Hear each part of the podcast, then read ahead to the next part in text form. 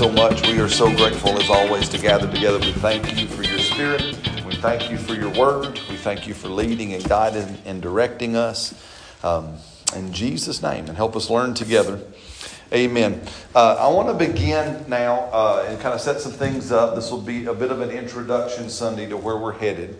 Uh, I want to first of all say that it's going to run in a, a real tight conjunction with Thursday nights. So I, I, recorded this last Thursday night. I will get that up uh, this afternoon so those that weren't able to make it can hear. Uh, but really, uh, pay attention over the next three or four weeks to where the Spirit takes us on Sundays and Thursdays because it's going to be pivotal for not just us here at the North Campus, but for what God is doing in the whole of what is life of faith. Does that make sense? And just to kind of paint some of that picture, let's just kind of lay some groundwork on this uh, to make it official so you understand. Um, so just let me hold this just for a second. I'm just going to make sure I gather myself uh, and think about this. So, so we are a part of something that is older than just our church family here. So I'm going to take you a little bit of history of life of faith. Does that sound good? Okay. So, life of faith used to be called producing faith. Anybody ever heard of a man by the name of Frank Manchin before? Anybody heard of Frank Manchin? Frank Manchin was used of the Lord uh, back in the 70s and 80s. I don't know the exact timeline uh, to come and to pioneer uh, a church that is now called Life of Faith, our main campus at Irondale. But Pastor Frank was truly an apostle right? He was an apostle, he carried a message, and the Lord really instrumentally used him to bring to Birmingham uh, what we might call the word of faith message. Has anybody ever heard of word of faith before? Anybody ever heard of word of faith? Anybody not heard of word of faith? You don't know what I mean when I say that. And that's okay to raise your hand if you don't. Anybody? So again, while we mean the word of faith, and not to go too far back into what's called charismatic perspective but in back in church history. So let me just back up a little bit. That's okay.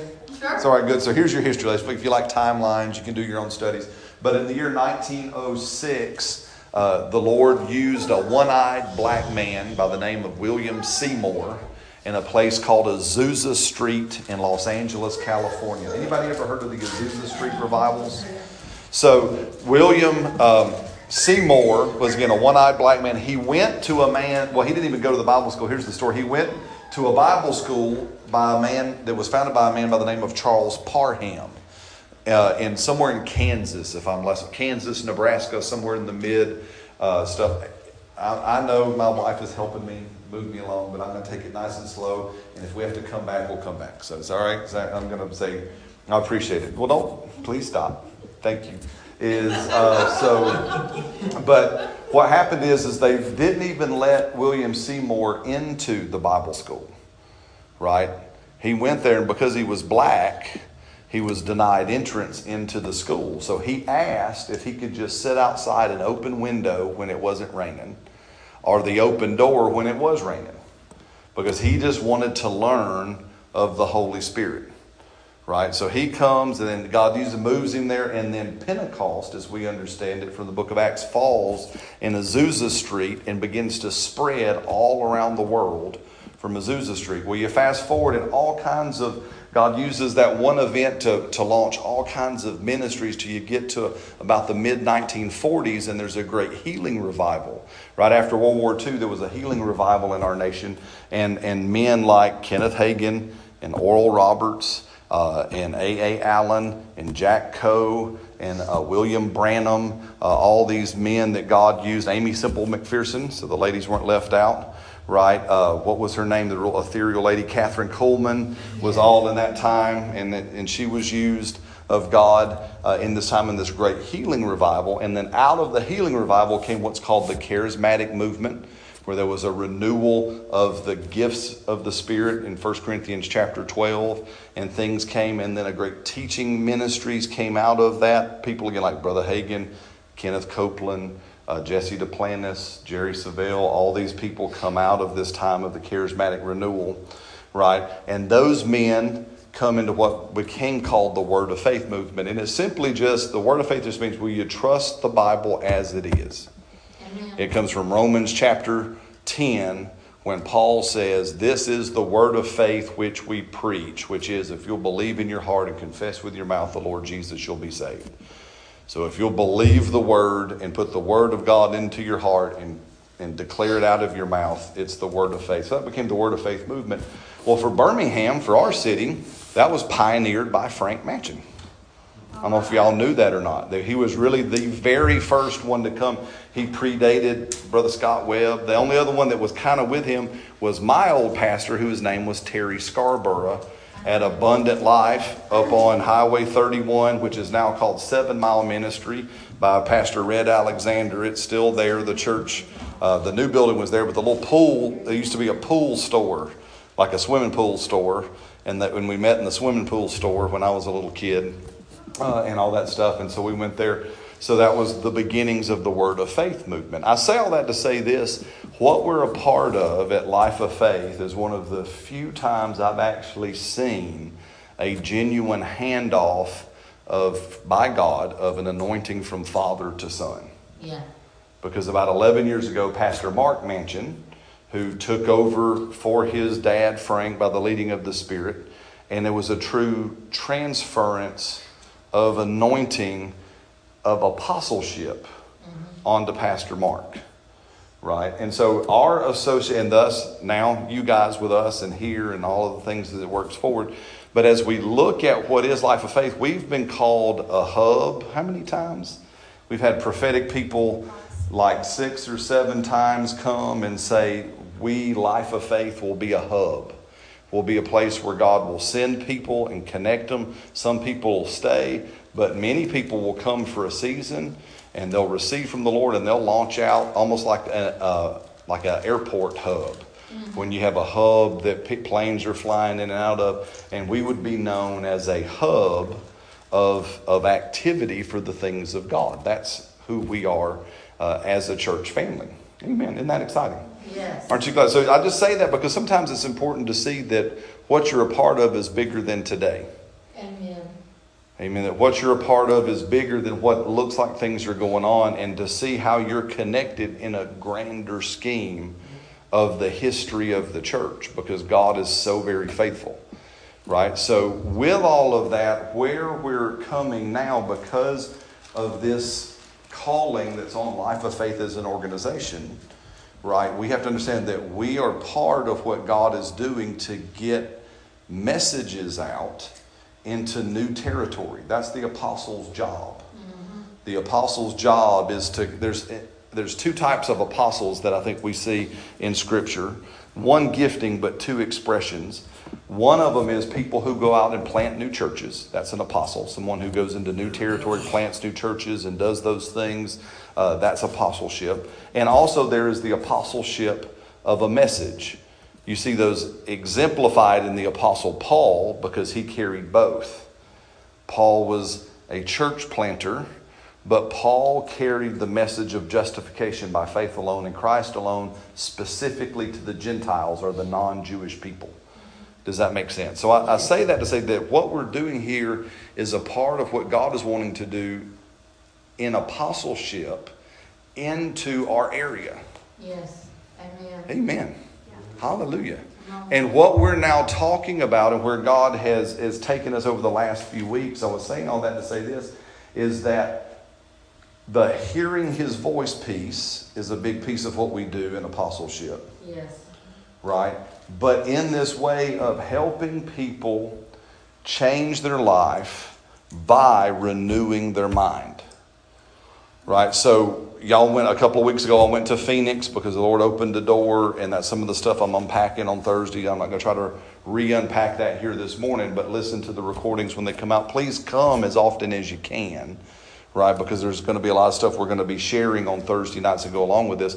But we are, as the church family, are in a, a time now where the Lord is showing us some things about what it looks like to change our thinking to really transform our core belief system, right? For the sake of not only, yes, we will benefit from it, hallelujah, Amen. we will see things change in our life, but because of this anointing that's on us to be a hub where people come and then they go, It's for us to take it to our worlds, to the people that they're, and help them transform their thinking.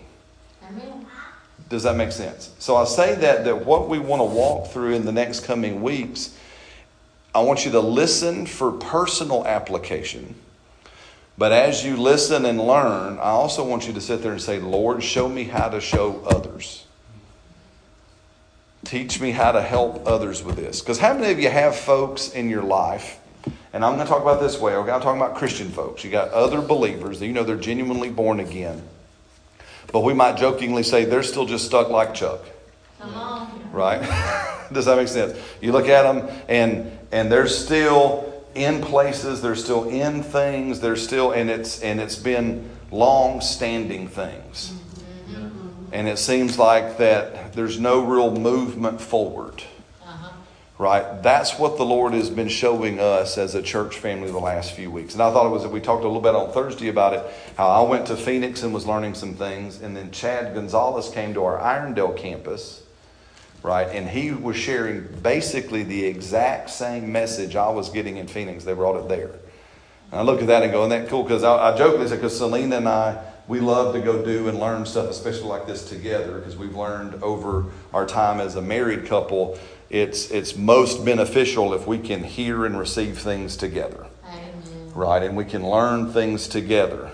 And when I was going away a couple weeks ago to Phoenix, we, we couldn't send both of us just logistically.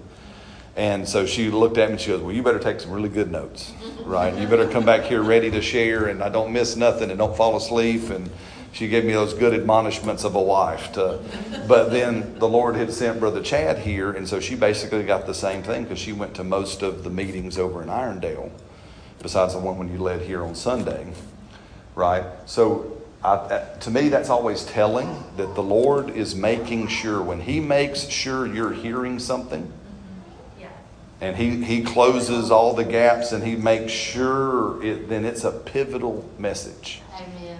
Right so what we're sharing now over the next coming weeks is going to be pivotal for our, our families but for our church family as well because god is getting ready to take us literally into another way of thinking and believing right not that and and and not that we've not known it I think sometimes we, we haven't maybe known how to step into it, Come on. how to get into there. Does that make sense? Right? And I say that okay, say again, kind of, I say that well and do well. Okay, good. So does that make sense? Yes. So with it, that's where we're going. So pay attention to this. Looking when we, if you miss a, a time that we gather together, I'll, I'll make sure I'm doing real good diligence to get the messages up in a timely fashion. Please listen to them uh, when you can. Come to all that you can, and then mark your calendars because the last week of this month, starting on Memorial Day, May the thirtieth. From May the 30th through that week, we're going to be creating something called our Imagination Week in conjunction with our Irondale campus. And it's going to be just something we do to really kind of hone in on all this we're talking about and go even further into it. I'm going to go ahead and ask all of us to prayerfully consider during that week taking time to uh, cut out any distractions that are normally present. As an example, and y'all please hear me like something like TV Come uh-huh. that maybe we might just hit pause on so much screen time and distraction. Please hear me. I got to do the. Not saying TV's bad. Not saying it's evil. Not, I'm not asking you to chunk it out in the yard or any of that. And so not any of that kind of stuff. I'm just saying we might take a time as a whole church family to say we're going to hit pause and really focus our imagination in a in a corporate effort in the direction we're going. Amen. Amen. Does that make sense? Very, very. Amen. Okay, good. So let's go to John chapter 3. And we're going to share again for a few more minutes because part of this initial imaginations, right? What I want us to help us with as we are thinking this way. And so I'm going to be using the word imagination in place of the old churchy word called meditation. Right? They'll be interchangeable meditation and imagination. Right? Um, you're going to see me. I laughed about this on Thursday. If you see me in the services touch parts of my body, Like if I touch the back of my head or the front of my head or the top of my head, I don't have Tourette's or some kind of syndrome. I'm just really trying to rework my own thinking based on what I learned in Phoenix, right? And so, and real quick, what I mean by that, back here in what's called the super conscious part of your brain, because you have the conscious part of your brain, the subconscious part of your brain, and the superconscious back here that connects to your spinal column. Back here is where all the automatic stuff happens, like your heartbeat, your breathing, all the stuff you're really thankful God didn't make you remember to do. Right? right, that you're glad you don't have to remember to make your heart beat. It just happens. Well, back here is where God puts your belief system. So your belief system is as automatic as your heart beating. That's why it works all the time. Right? Your belief system is working, it is producing in your life what you actually believe back here. Does that make sense? So when we talk about renewing our mind through meditation or focusing our imagination, what we're trying to renew is not this part only, because for so many times in the church world, we focused people on the front part of their brain, the conscious part of their brain. Hey, think right here. But this part of your brain does not drive your belief system. It's this part of your brain that drives your belief system.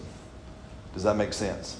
So, what we're endeavoring to do when we talk about renewing, when Paul says you'll change your life if you renew your mind. He's not just talking about here, he's talking about here. And that's why we all get stuck from time to time. Because we're, we're thinking like good little Christian boys and girls up here.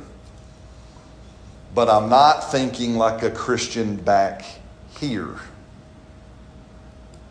Does that make sense? Mm-hmm. Again, we shared a little bit, again, just to base this out on, on what we said on Thursday. We know, and I've known for years, you know, psychologists and people tell us that your belief system back here, 80% of your belief system is in place by the age of five. Now, if you're like me, I don't remember before five. Now, we some of y'all remember things that happened, but I don't. One of my coping mechanisms that I'm genuinely going to the God for, and you play is my self defense mechanism of my subconscious was it erased stuff. It just hit delete. So there, I mean, there, you know, there are whole gaps in my memory back here that probably were horrible and terrible. The things that I and I heard stories about them. I'm like going, and my mom would say, "Well, don't you remember? I mean, I get, a, don't you remember that night your dad held us at gunpoint at the end of the hallway because he was drunk and he was threatening to shoot both of us." Nope. Don't remember that at all. I'm, I'm sure it happened. Yeah, it's called traumatic amnesia. I'm sure. I, I mean, I, but I, if, if, that's the case, then I had a lot of traumatic amnesia in my life because there, I look back and kids go, "Daddy, Daddy, tell me a story about when," and I'm like, "There's whole lots of empty space in my memory back over here, right?" So for me, I look at that and go, wow, if my belief system was put in place by the time I was five, then 80% of what I believed at the time was done when I don't even remember. But it was still put in place. Then they say the other 15% or 20% of your belief system is put in place by the time you're 15 years old. So by the time you're a, a teenager, your core belief system is in place and functioning. Again, just like your heartbeat. Hello, y'all. Y'all with me? Yes. Amen. Again, I'll just use this as a bit of an example because it was the one used in Phoenix. Something like this. You know, have you ever met people that, again, they believe, again, they believe in the Bible, they believe in we would call prosperity.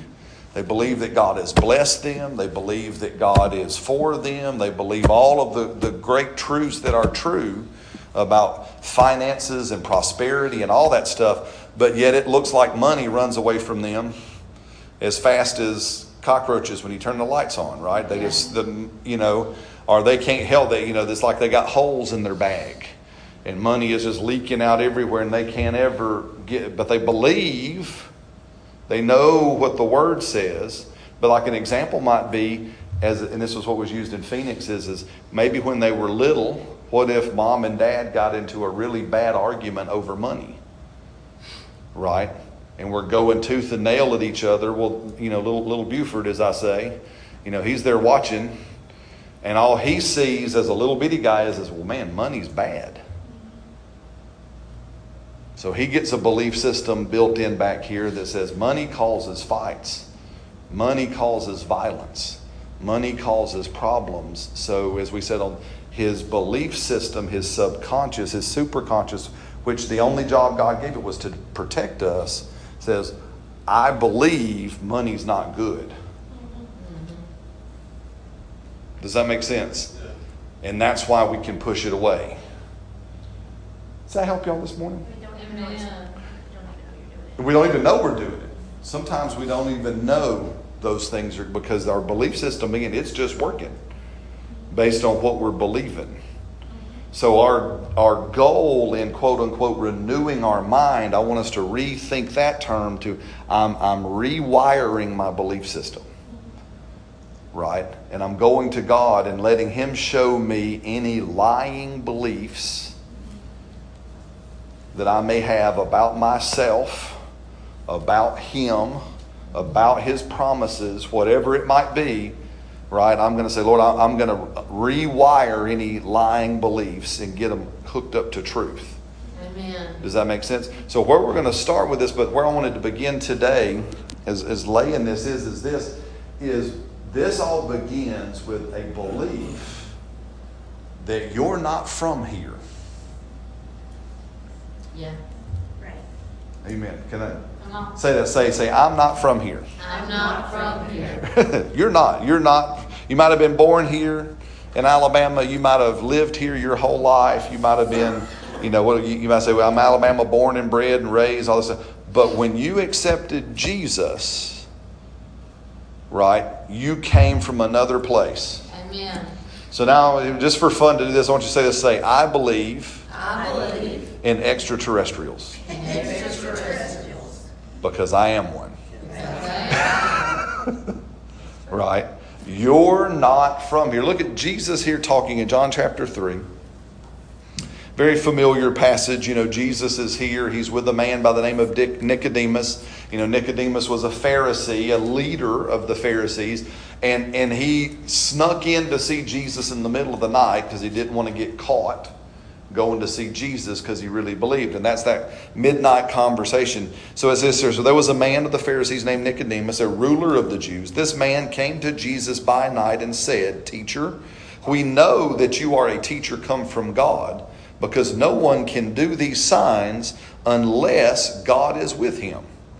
So Jesus answered and said unto him, Most assuredly I say unto you, unless one is born again, anybody heard that phrase before? Born again, he cannot see the kingdom of God. How many of you here you would say you're born again? Who's, who's here you're born again? Come on, real bold, real proud. Raise your hand. Chris, you're not born again? Okay, good. Just, just, just checking. I mean, just you're born again. How many of you know and understand that even in our culture, that phrase born again is used in derogatory terms?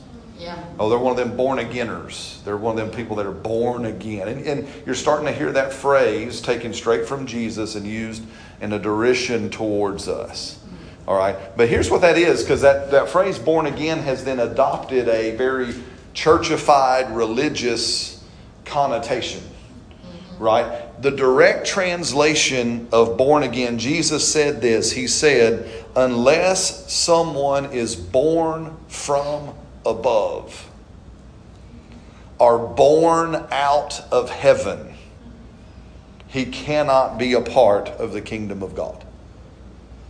And then Jesus goes on and he talks about that. Nicodemus in the next verse says, Well, how can a man be born when he is old? Can he enter a second time into his mama's womb? And Jesus said, Most assuredly I say unto you, unless you are born of the water and of the Spirit, are from heaven, he cannot enter the kingdom of God. That which is born of the flesh is flesh, and that which is born of the Spirit is spirit. Do you not marvel that I said unto you that you must be born from above? The wind blows where it wishes, and you hear the sound of it, but you can't tell where it comes from, nor where it goes. So is everyone who is born of the Spirit. Guys, you were born from heaven. I love this, and you'll hear me use this phrase. It's from a man by the name of Dr. Mike Brown. He, he uses the term, you're a Havanian. Mm-hmm. Why don't you try that on? Say, I'm a Havanian. That's who you are. You're from heaven. Hallelujah. That's right. I want us to sit for a moment and meditate on that. Imagine that. You're from heaven. If you've accepted Jesus, if you've believed in what Jesus did in his death, burial, and resurrection, if you have received him, if you will, if you said, Lord, you are my Savior, you are my God, I receive you, take my life, then in that instant, whenever that belief came, you literally, like a child is born in the earth, you were born out of heaven. Hallelujah. You're not from here. Amen. Amen. Come on now. You're from somewhere else. Some of y'all look at me real funny. Who is? Amen. You are from heaven. Amen. Hmm. I mean, I'm going to keep reading. Jesus said in verse 10 to Nicodemus, Are you a teacher? Because Nicodemus asked in verse 9, How can these things be? Right? He says, Are you a teacher of Israel and you don't know about this? Most assuredly, I say unto you, we speak and we know and testify what we have seen. You do not receive our witness. If if I have told you earthly things and you do not believe, how will you believe if I tell you heavenly things? No one has ascended into heaven but he who came down from heaven, that is, the Son of Man who is in heaven. Now, again, I want you to. Here's the interesting thing, and uh, we'll make this connection and go. Because, see, when, when you are born from heaven, right, then that's permanent and it's present. So here's what Jesus said. Have you ever, oh, I'll move back up. Have you ever heard this word? You can't be at two places at one time. Anybody ever heard that phrase before? Yeah, Have you ever heard about that? You can't be in two places at once. yeah, Yeah. for sure. Right? Unless you're a believer. Yeah. Yeah. Because as a believer in Jesus Christ, you right now, currently, are in two places at the same time. Amen. See, the, that was kind of part of the, the, the frying Nicodemus's fritter that Jesus did here. Is he says, Hey, no one has been from heaven except me, the Son of Man, who came from heaven. And even right now, I'm still in heaven. Oh, come on. I'm going to let this thing. You ever, again, so Jesus comes, he, he's 100% God and he's 100% man. Right? Have you ever under, wondered how Jesus did the stuff he did as a man? How Jesus did the miracles, how Jesus did things that were here, even walking on water, raising the dead, feeding the multitude, producing it's because of this reality that Jesus, in his thinking and his meditation and what he understood about himself and his place in Father, he was in both places at the same time. Yeah, Amen. that's right. He was here and he was there, Amen. just like you. Come on now. Go, go to Ephesians.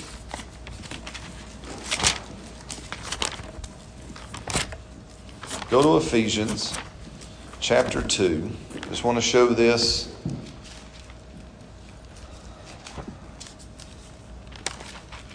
Ephesians chapter 2. And look at this. Starting in verse 1, we're going to read down here. Ephesians chapter 2, verse 1. And you he made alive. Everybody say amen. Amen. So you he made alive who were dead in trespasses and sin, in which you once walked according to the course of this world, according to the prince of the power of the air, the spirit that now works in the sons of disobedience, among whom also you were once conducted yourselves in the lust of your flesh, fulfilling the desires of the flesh and of the mind, and were by nature children of wrath, just as the others. Verse 4 But God, who is rich in mercy because of his great love with which he loved you. Even when you were dead in trespasses, he made you alive together with Christ. By grace you have been saved, and he raised you up together with Christ and made you sit together in heavenly places in Christ, that in the ages to come he might show the exceeding riches of his grace and his kindness towards us in Jesus Christ. Uh, do you see what Paul just said there? Where, where are you seated right now? In In heavenly places. heavenly places. In Christ. In Christ. So, see, guys, when we talk about this great substitution of our salvation, right? So it, it's like this. We, we're real familiar with the understanding that, okay, well, Jesus became my sin, and I became his what? Righteousness, Righteousness, right? We understand that, okay, well, I was buried with him in baptism, Amen. right? And therefore, what happened? Then I was raised with him, That's right? And that, that resurrection life in me gives me my justification. Amen. And we kind of stop there. Amen. But Paul says, go the next step and go, and wherever he is seated now, I also am seated there with him. So, so you literally, and, and, and, uh, and it's like those cool science fiction movies, you know, that there is you here on the earth, right? And the Holy Spirit is in you, and you're walking around here on this planet in this plane, and the Spirit is in you. And at the same time, by the Spirit, you're seated in heaven. Amen. And so now you are like this wormhole, ported cable. I don't know. I mean, there's all kinds of analogies flood my brain. You're this like connection point between this plane and heaven. Amen. Hallelujah. Hallelujah. See, that's who you are. So so when so again, so when we sit there again, and I want us to think about this because help me say this right, Lord, is because how many times have we heard prayed or maybe even prayed, well, Lord, we just need you to move down here. We just need heaven to come to earth. have Y'all ever heard somebody pray like that?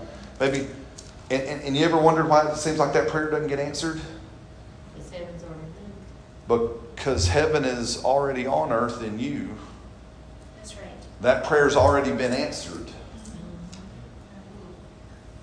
Come on. Heaven can't get any more on earth than it already is in you. That's right. Hey, does that make sense? Well, and, and, and, and, and Ms. Lett, I think one of the reasons why we don't demonstrate it or we don't see it demonstrated is because we don't believe it's actually true. Come on. We haven't, we haven't meditated, we haven't imagined the reality and believed that I am a Havanian. That's I am heaven walking around on the earth. I am a connecting port between these two planes, the physical earthly plane and the spiritual heavenly plane. And I'm the tube, the cable, the connection, the portal, the door, whatever helps you see that. Yes. You're the door between these two planes. Amen. And you, through your life, can let heaven into your world because you are heaven. Come on. Yes, very good. Oh, very Very good. good. Does that make sense? See, see. Oh, help me, Jesus. So you, you go to John again. I think it's John fifteen. No, is it John? Oh, I mean, no wonder it looks funny in my Bible. I'm like going. I know I made notes. I was in Luke, you know. You'll never see your John notes in Luke. You can laugh at me. That's all good.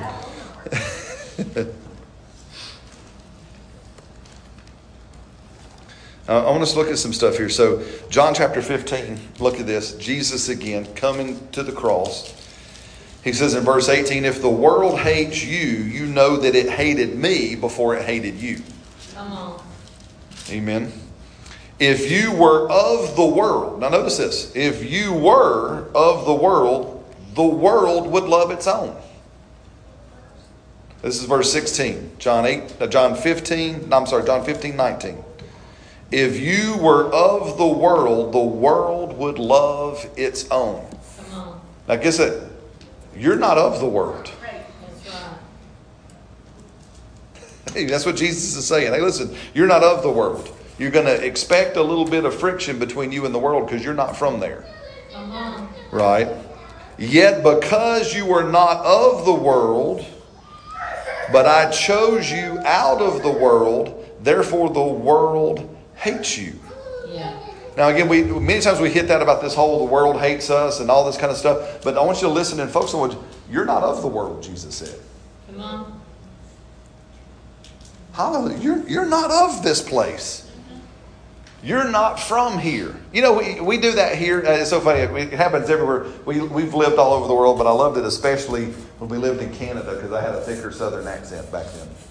And we remember that we and I would go, and it was the easiest thing to start talking to people because I'd just start talking, and their little heads would whip around and go, "You're not from here, are you?"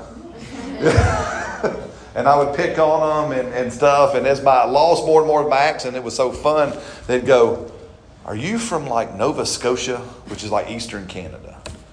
And I said, "That was a little bit south of there, just a little bit south of there." Or, there, or I'd pick on them. They go, "You're not from here." I said, "No, I'm from South British Columbia, right up up against the border." And they'd look, you know, and all this kind of stuff. But people say, "You're not from here." You know, that's you too. Mm-hmm. That's right. See, guys, listen, when when we engage from heaven, I, I, I forgot who I was sharing this with this week, but you need to expect you're going to look different. Mm-hmm. You need to expect you're going to sound different. You're going to live different. You're going to respond different. The, everything about you is from another place.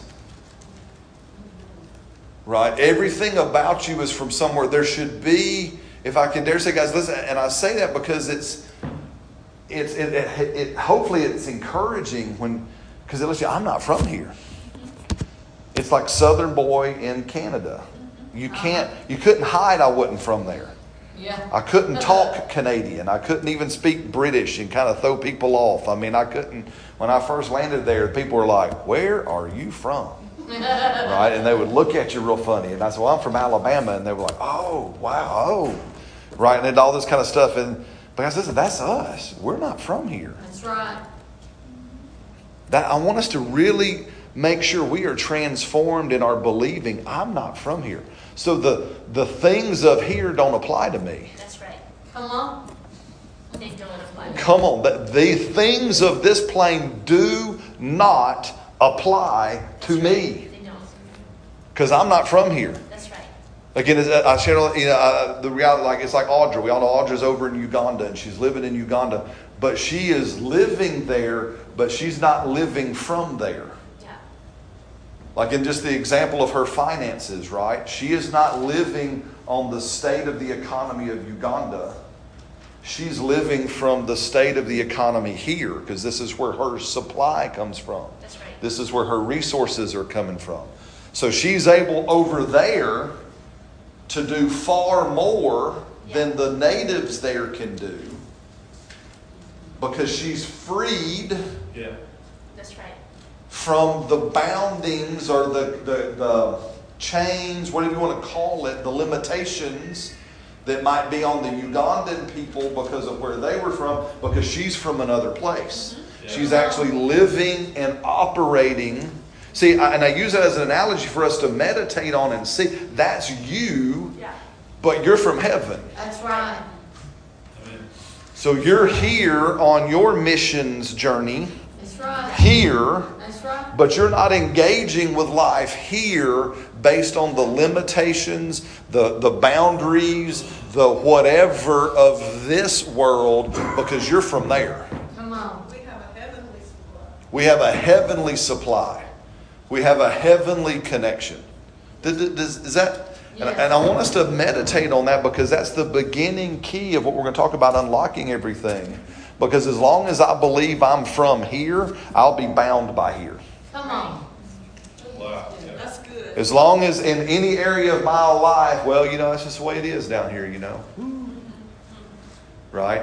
I like what Brother Chad Gonzales said. You know, I'm 48, you know, and 48 things start started creaking. You know, and 50 things start started breaking.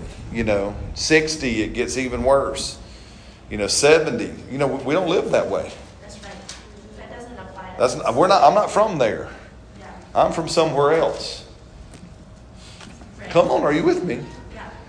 Uh, and I really want us to, to, to think that way because when things try to come and attach themselves to us from here, what gives us the ability to reject them is the passport I have called the Holy Spirit from there. It's an unfair advantage.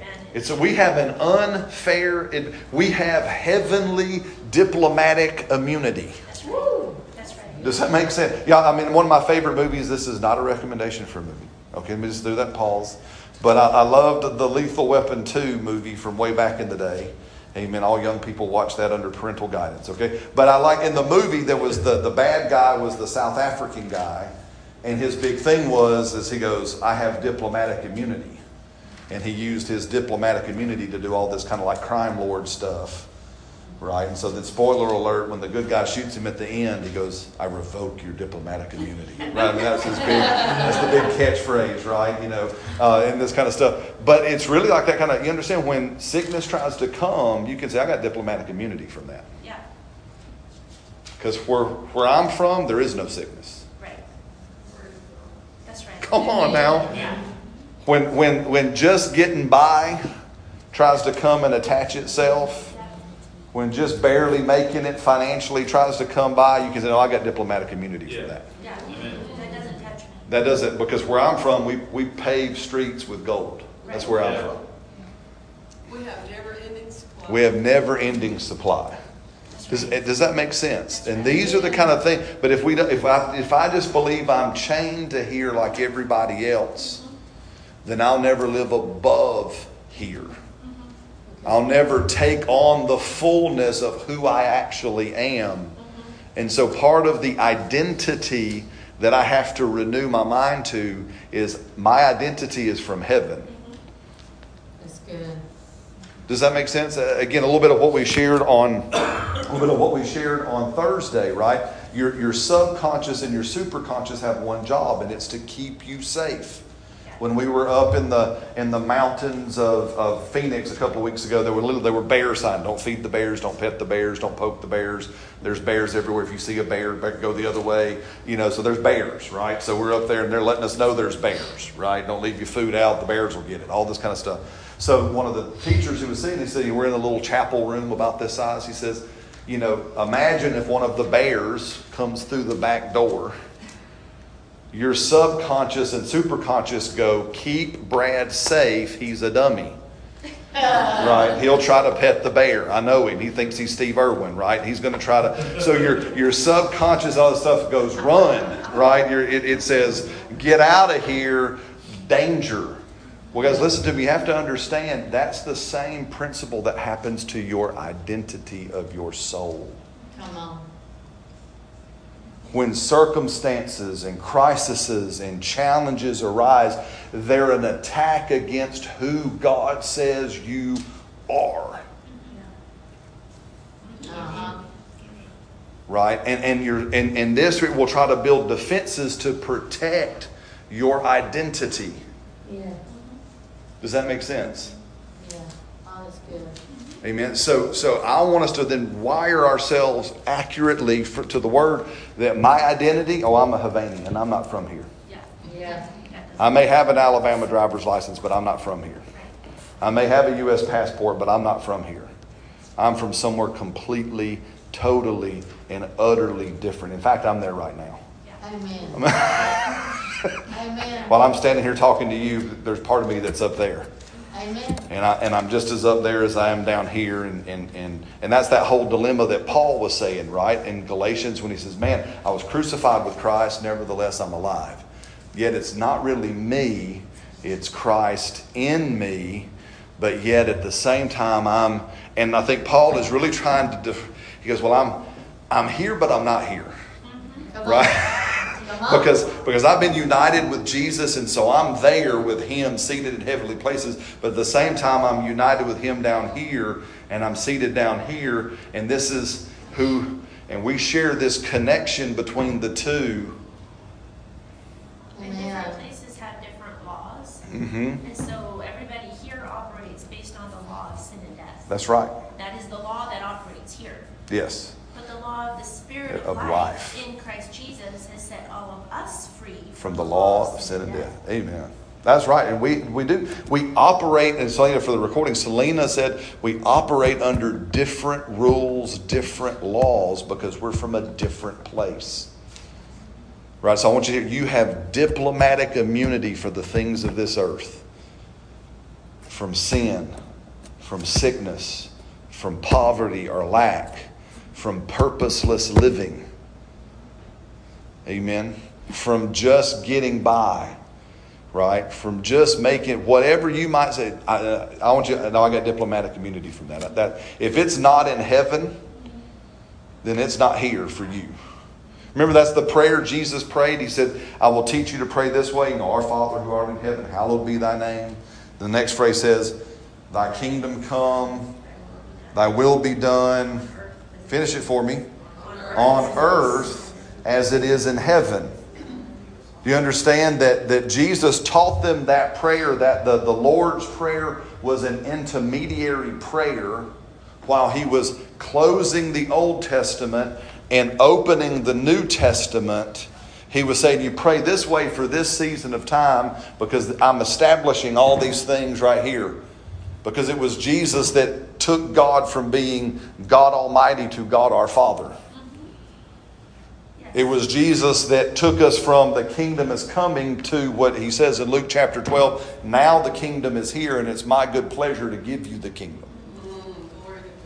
That, see, it, it, it was, it was Jesus who said, okay, well, now, yeah, your kingdom, your will be done now on earth as it is in heaven. So, how is it in heaven? Again, I, I've helped so I've helped so many Baptist people. I've helped so many Baptist people with this because they pray that, well, Lord, we're just going to pray according to your will, right?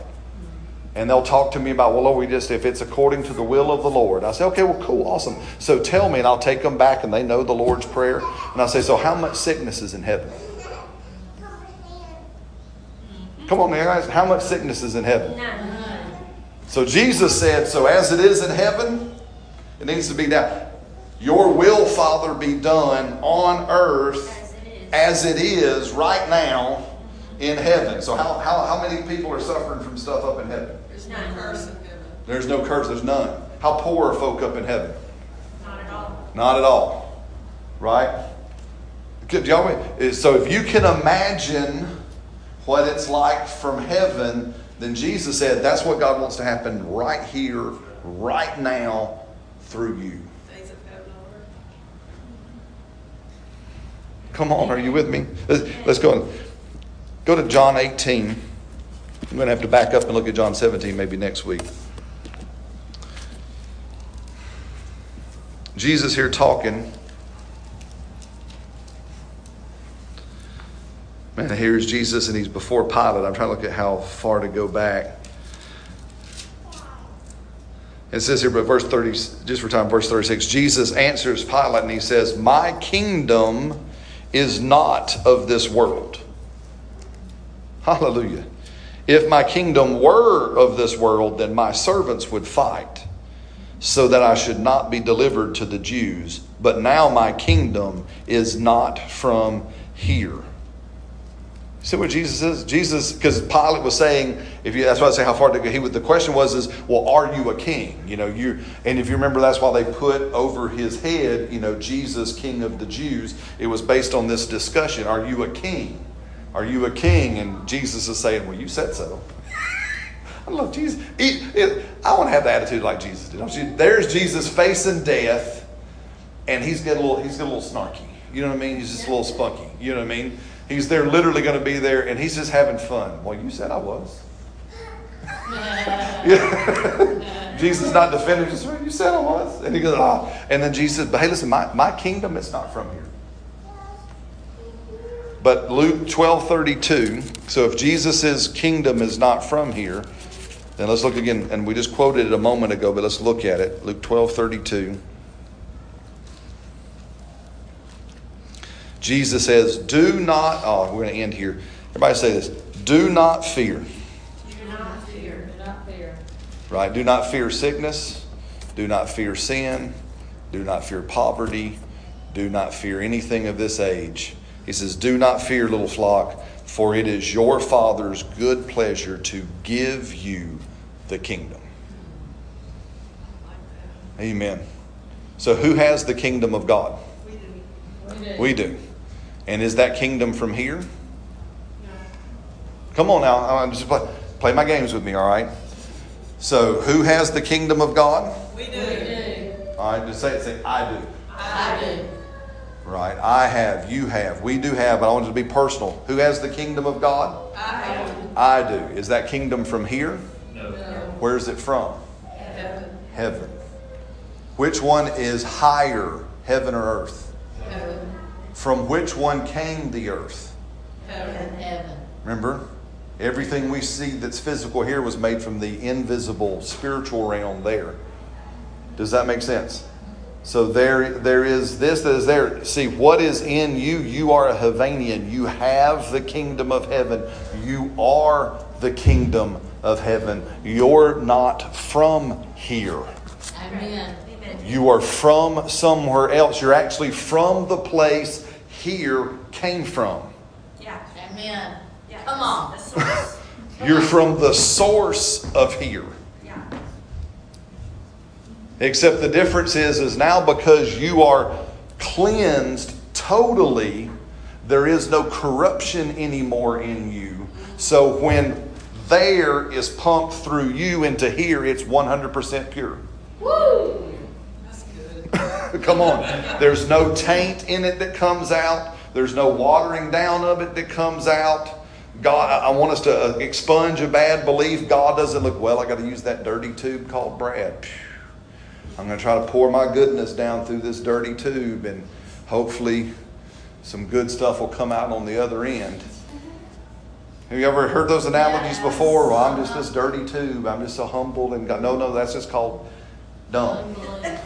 It's just called arrogant and dumb because Jesus changed your tube. Come on. He took the old tube out and put brand new plumbing in here and connected you to the source. Amen. Amen. Amen. And again, uh, the last thing that what Chad Gonzales said, I said, if there's only anything that might disturb that is the dam of our soul. Come on. Bomb. But you are the fountain of living water. You are the source of life itself because you are connected to the source of life. Come on. Glory to God. Right? Amen. Glory to God. Amen. Does that mean that's who you are? That's who we are. Amen. And I want to so so so we're, I'm going to pray. and we'll close this today and through this week. I want you to take time every day, and I want you to sit quietly. And we might look at this, and uh, we might do it in a whole message. But you can look throughout Scripture, and and there are some kind of good tips that the Lord gives you to help you with this. He says things like, "I rose up early when it was still dark." Come on. and I, and I meditated. I got up in the early hours when it was quiet and I meditated. Yeah. You know, it says, David says, when I stood in the 3 a.m. watch on the wall, when it was my turn to take the midnight watch, I did not just sit there, but I meditated on you. On. So there's some times in it, and I think it's helpful. Please hear me. I'm not talking about law or nothing, but I just think they're mechanics. They're helpful if we can get up in the mornings before the day gets going, when things are nice and quiet, when things are still, and before things get cooking, and take time. I want you to sit this week, and I want us to meditate on I'm from heaven. Amen. I'm a Havanian. I'm not from here, right? Amen. I'm from somewhere else. I am the carrier of the kingdom of God, and that kingdom is from somewhere else. I am from some because I want us to get so much that that our knee jerk response when people say, "Well, Carl, where are you from?" You go, "I'm from heaven," and it just comes out of you. And and before you you're from where? Where's that in Jasper? Where's there's like a subdivision called Heaven up in Jasper? You know, Heaven, Alabama. No, I'm just I'm just from heaven. I'm just from heaven. Right? I'm just from heaven. Amen. Does that make sense? Uh, and it really, it, again, you can watch it. One of my favorite movie scenes as well as that movie uh, Miracle, the USA team. And, and watch that if you want to for homework this week. But there's that story of the 1980 U.S. hockey team that wins, wins the gold against Russia. But my favorite scene is where the coach is pushing them because during their uh, practicing, he'll say, Well, where are you from? And one will say, Well, I'm from the University of Massachusetts, or I'm from the university over here, or I'm from this place over here. And he just keeps running them in this exercise. And he keeps asking them, Where are you from? Who do you play for? Who are you? Where are you from? And after hours of doing this, finally one of them says, I'm so and so. I'm Brad Holloman. I'm from the United States of America. Mm-hmm. Right? I want us to get that way, but about heaven. Amen. Amen. To where when people say, Where are you from? Your knee jerk, well, I'm from heaven. Amen. That's where I'm from. Amen. I'm from I'm from there. I'm not from here.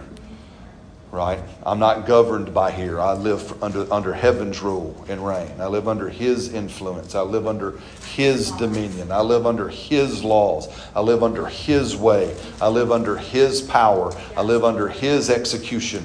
That's where I'm from. Amen. Amen. Amen. So Lord, just open our eyes to this, Father, I pray. Help us to see this, Lord. This is what Paul called in that first prayer of his in Ephesians. This is the hope of our calling. Mm, Lord, open our eyes to the hope of the calling of unity with you. But Lord God, not just you, the, the unity of you and heaven. In Jesus' name.